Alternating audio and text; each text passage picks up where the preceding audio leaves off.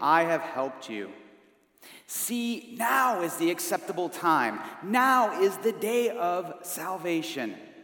We are putting no obstacle in anyone's way so that no fault may be found with our ministry. But as servants of God, we have commended ourselves in every way through great endurance in afflictions, hardships, calamities, beatings, imprisonments, riots, labors, sleepless nights, hunger, by purity, knowledge, patience, kindness, holiness of spirit, genuine love, truthful speech, and the power of God, with weapons of righteousness for the right hand and for the left, in honor and dishonor, in ill repute and good repute.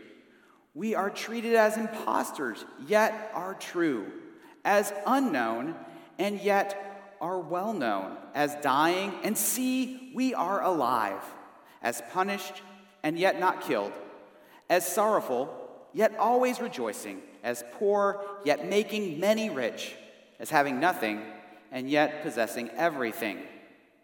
We have spoken frankly to you, Corinthians. Our heart is wide open to you. There is no restriction in our affections, but only in yours. In return, I speak as to children. Open wide your heart also. The word of God for the people of God. Thanks be to God. Let's pray together.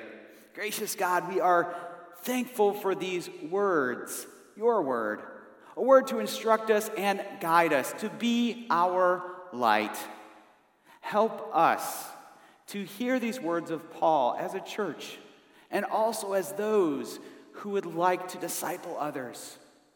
May we follow in his sacrificial, selfless example. In the name of Christ, amen. Amen. Well, happy Father's Day. You've heard it so many times and in so many ways. And with that comes a lot of baggage, that phrase, Happy Father's Day, right? We always, as church staff, dance around these parental holidays. How are people going to take that? I myself lost my own father nine years ago. People have different impressions of that. So instead of being diplomatic about this, I'd like to talk, to, talk about another topic altogether. Let's distract ourselves, if we will. A couple years ago, pop star Ariana Grande, who I'm sure all of you are familiar with, right? Released a song called God is a woman. Now, this song was not a theological treatise so much as a way to sell more albums, and it was successful at that. But nonetheless, the Archbishop of Canterbury, Reverend Justin Welby, felt it necessary to address the topic that the song brings up. He said, All human language about God is inadequate and to some degree metaphorical. And this is challenging for a lot of people because we often view God as Father. So the Archbishop, anticipating this question, said this It is not that God is like a father, God is the Father. God defines fatherhood. God made human fathers and gives us the example of good fathers so we can understand the kind of secure relationship of love and protection God offers us. Yes, God has motherly attributes too, and God is not constrained by the biological limitations of gender. So, in explaining this, the Archbishop said God is not like a father, but God is the ultimate father. Now, this is good news to us now we don't have to change our Lord's prayer slides any longer. God's fatherhood, though, in all seriousness, is epitomized in this statement from Jesus in Luke chapter 11. Which of you, if his son asks for bread, will give him a stone? Or if he asks for a fish, will give him a snake? So if you who are evil know how to give good gifts to your children, how much more will your Father in heaven give good things to those who ask him? As we think about God as Father, I want us to use this lens in our lesson for Paul and the Corinthians. Paul's obviously not the biological father of the Corinthians, but he's a spiritual father and a mentor. This mentorship is something that's played out in the life of the church, whether it's through our children's Sunday school teachers, our VBS volunteers, and even our confirmation leaders. It's practiced by people of all ages and all genders. It is a sacrificial, unconditional, selfless way of being. And when we think about fatherhood by this definition, no one is excluded from our lesson today. We're all expected to imitate God, our Father. So I want to say to you all, Happy Father's Day. I've just expanded the holiday, the holy day, to include all of our mentors and teachers, older siblings and parents, biological and adopted, literal, literal and spiritual, regardless of gender. And I give a profound welcome to the greeting card industry that will surely capitalize on this full inclusion of the term Father's Day. So, for the past couple of weeks, we've been discussing Paul's relationship with the Corinthians, right? For those keeping track, we are in the reading from the second letter to the Corinthians, but scholars have reasons to believe there have been four, maybe even five letters written to this church in Corinth. They have history with Paul. They've had some issues, which is why Paul keeps communicating with them. So I want us to begin to explore this relationship in verse 6, uh, chapter 6, verse 1. It starts, As we work together with him, we urge you also not to accept the grace of God in vain. Now, I want to stop right there. All this talk about Father's Day and working together gives me some flashbacks. Not all of them are great. Has anyone here had to help a dad or, or a mentor or somebody with a home repair or a chore? My son is back there raising his hand. I want to tell you something about my own father. My dad loved ceiling fans. My dad had a philosophy that every room in a house needs to have a lighted ceiling fan. And we lived in three different houses growing up. And, and so I helped my dad put up no less than seven ceiling fans. And it wasn't always a good, pleasant memory. In fact, my younger brother refused to help because he didn't want to get yelled at. And maybe I was a glutton for punishment, but I was always there to help. Sure, my dad would get frustrated and yell, but at the end of every project was the promise of a milkshake, a, milkshake, a cheeseburger, and some kind of affirmation from him. When I was 17, we moved from Raleigh, North Carolina to Kansas City, Missouri. Before heading to work one morning, my dad came up from the basement with two boxes and set them on the kitchen table. And he said, Andy, which only my parents can call me Andy, by the way. Just don't get any ideas. Andy, tonight we need to put these ceiling fans up in the kitchen. Now, I dreaded spending the evening putting up ceiling fans in the dark because the only job worse than handing my dad tools was trying to hold the flashlight in the right spot. Some of you are nodding knowingly, right? I never had it in the right place, and, and it was very frustrating for both of us. So that morning, I put up both ceiling fans by myself. I began to understand some of my dad's frustration, but ironically, I also knew exactly what to do. When my dad came home that evening, he looked at the job with some skepticism. He tested the lights, the fans. He wanted to make sure that if he flipped the little switch at the top that they would move in both directions, right? Then he beamed with pride. He proclaimed me, my son, the electrician. Unbeknownst to me, he had been training me. The apprentice had become the master. Listen again to Paul's words. As we work together with him, we urge you also not to accept the grace of God in vain. Paul was working with the Corinthians. They weren't just helping him, he was training them, teaching them. He goes on to explain that the Corinthians needed to respond to that training. For he says, he being God, at an acceptable time I have listened to you, and on a day of salvation I have helped you. See, now is the acceptable time. See, now is the day of salvation. He wants them to move beyond the teaching and take on this training for themselves that they would own their salvation. He's extended God's grace to them. How? Paul provides them with an example to follow. Listen to verses 3 through 5. We are putting no obstacle in anyone's way, so that no fault may be found with our ministry.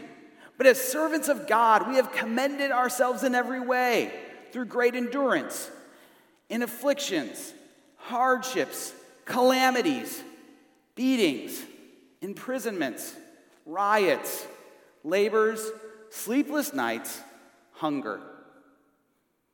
Any parent knows that these are very common things to go through.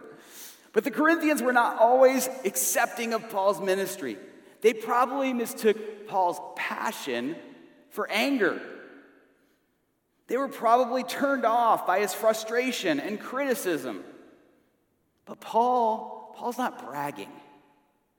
None of these things that he experienced were an act of achievement.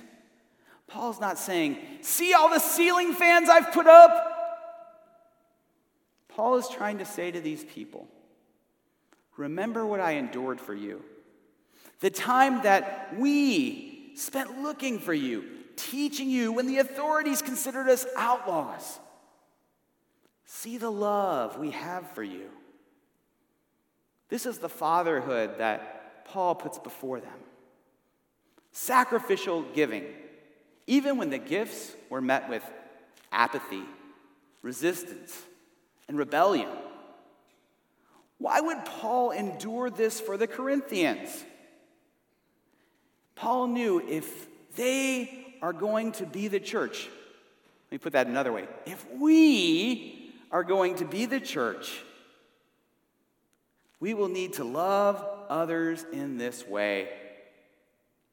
Good fathers make good fathers. He continues on in verses 6 and 7. By purity, knowledge, patience, kindness, holiness of spirit, genuine love, truthful speech, and the power of God with the weapons of righteousness for the right hand and for the left. All the struggles that Paul endured in the previous passage are met with these tools. If they're people who could shine the light in the right places to bring others hope and relief. Paul wanted these things for the Corinthians because good fathers want good things for their children. Didn't we just read that in the Luke passage?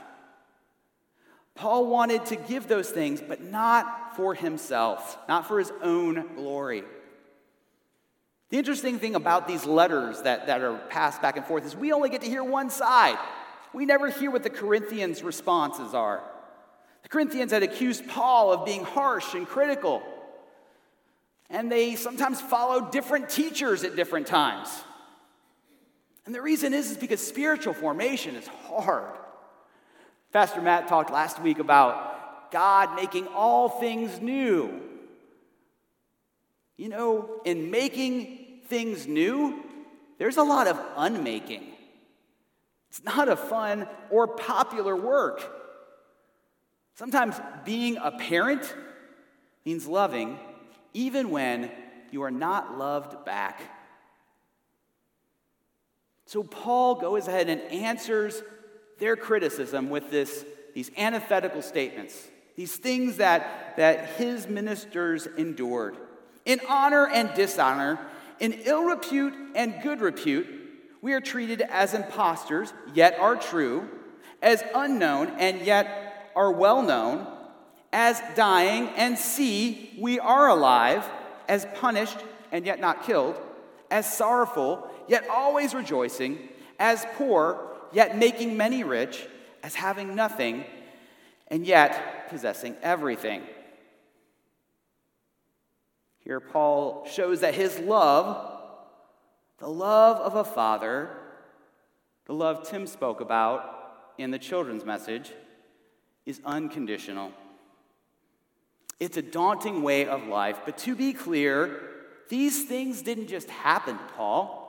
I mean, if you read through all the letters that Paul writes, he always talks about something awful that happened to him. But he went into this endeavor knowingly and willingly. It was part of his call. Last week, I was ordained as a deacon in full connection, and I'm thankful for the support of this church, of my family, and the many fathers and mothers who have raised me up to make this possible. And with my vows comes some responsibility. But there is a sober clarity of the cost. I mean, the vows kind of start out pretty good. A deacon is called to share in Christ's ministry of servanthood, to relate the life of the community to its service in the world, to lead others into Christian discipleship to nurture disciples for witness and service, to lead in worship, to teach and proclaim God's word, to assist elders and appointed local pastors at holy baptism and holy communion. It's kind of like a, a neat opportunity. We get to lead, we get to talk in front of everybody, and you all have to listen. It's pretty sweet. And look, holy baptism and communion, we get to throw parties. But then there is the other part of the vows to interpret to the church the world's hurts and hopes, like Janet and I just did. To serve all people, particularly the poor, the sick, the oppressed, and to lead Christ's people in ministries of compassion and justice, liberation and reconciliation, especially especially in the face of hardship and personal sacrifice. This is the rule of life and the work of a deacon. Do you believe that God has called you to the life and work of a deacon? Now, at this point, they don't give you extra time to think about that heavy stuff. I mean, they ask you a lot of questions, but it's generally frowned upon to, uh, for a candidate to ask the bishop, Can you clarify that part about, especially in the face of hardship and sacrifice? I'm really interested in what you mean by that. Are we talking about some kind of mild inconvenience or what? See, there are no guarantees. Paul understood this. Like ordained ministry, fatherhood, or spiritual mentoring, the sacrificial, unconditional, selfless way of being isn't safe or easy. If you're only making people happy and spoiling people, that sounds a lot more like spiritual grandparenting. Grandparents know what I'm talking about, right? But Grandparents' Day is in September, so Paul continues his appeal to the Corinthians. We have spoken frankly to you, Corinthians. Our heart is wide open to you. There's no restriction in our affections but only in yours. In return, I speak as to children. Open wide your hearts also. Paul is seeking reconciliation. He doesn't want their praise, he wants a repaired relationship. He doesn't want honor or money. Paul is speaking the truth in love. One commentator tells us that Paul wants to see the same self searching honesty in the Corinthian Christians that he just displayed to them. They had to do this so they could be reconciled. The rift between Paul and the Corinthian church could be healed, but it was in the hands of the Corinthian Christians to do it.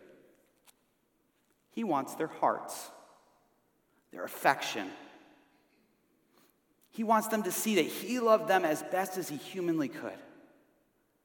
Paul knows that love can't be forced, but it must be extended without expectation. In doing so, Paul is speaking to every one of us. Where our own capacity to love God is limited, God's capacity for loving us is not. So, as I ask you to stand for our last hymn, I would say, Happy Father's Day. We are called to this sacrificial, unconditional, selfless way of being. Who has been a father to you? Who has led you in the way of love that you might shine a light for others? Who has God placed in your life to love and mentor? We are all called to teach others to hang ceiling fans. No electrical skills required. Amen.